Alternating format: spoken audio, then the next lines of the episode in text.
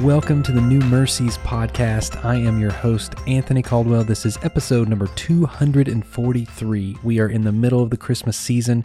I hope that you followed along with us as we went through the Old Testament book by book.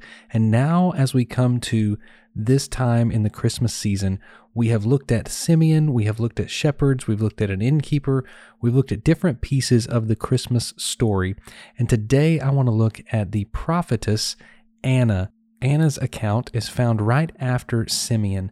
Simeon, as we know, we talked about yesterday, went into the temple. He was in search of the Savior. He was constantly searching for the Savior. And while he was in the temple, listen to what happens next. Verse 36 of Luke chapter 2. And there was a prophetess, Anna, the daughter of Phanuel of the tribe of Asher.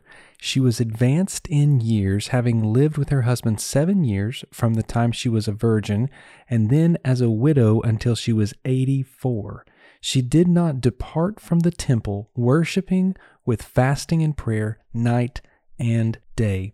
And coming up at that very hour, she began to give thanks to God and to speak of him to all who were waiting for the redemption of Jerusalem. Here we see this picture.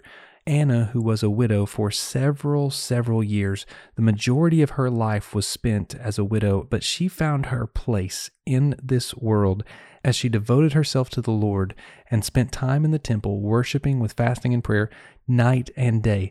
Imagine this woman unbelievably close to God, so connected to Him and what He was doing. And you can almost picture this scene, right?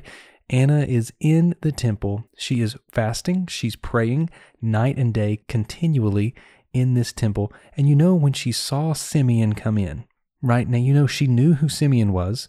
Simeon was a man who was relentless in his pursuit of the Savior. You know that this woman probably knew of his pursuits, knew of what the Lord had told him, that he would not die until he saw the Savior. And at this moment, she sees him. She sees him pick up the baby into his arms, lift the baby, and begin to praise and begin to prophesy.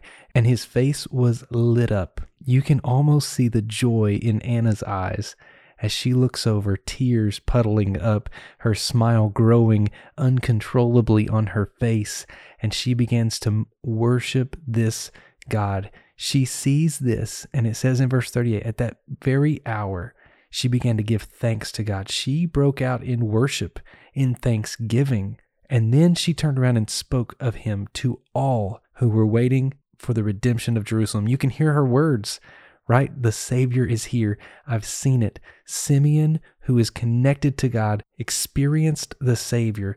Now I know He's here. Yes, He's just a baby. It's going to take some time, but He is here. We have hope. There's a lot we can learn from Miss Anna.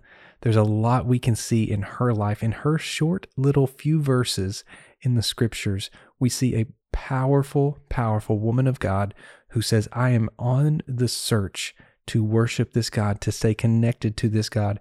She became an evangelist. That's what she did. So now in the Christmas story, we have the shepherds who are going out spreading the good news. We have Simeon who is going out and spreading the good news. And now we have Miss Anna, this third person in this story who is now called to be the evangelist to go and share to all of those who were waiting for the redemption of Jerusalem. This is an encouragement to us today. Don't just take this Christmas season and enjoy it for what it is, but take this Christmas season and let it challenge you.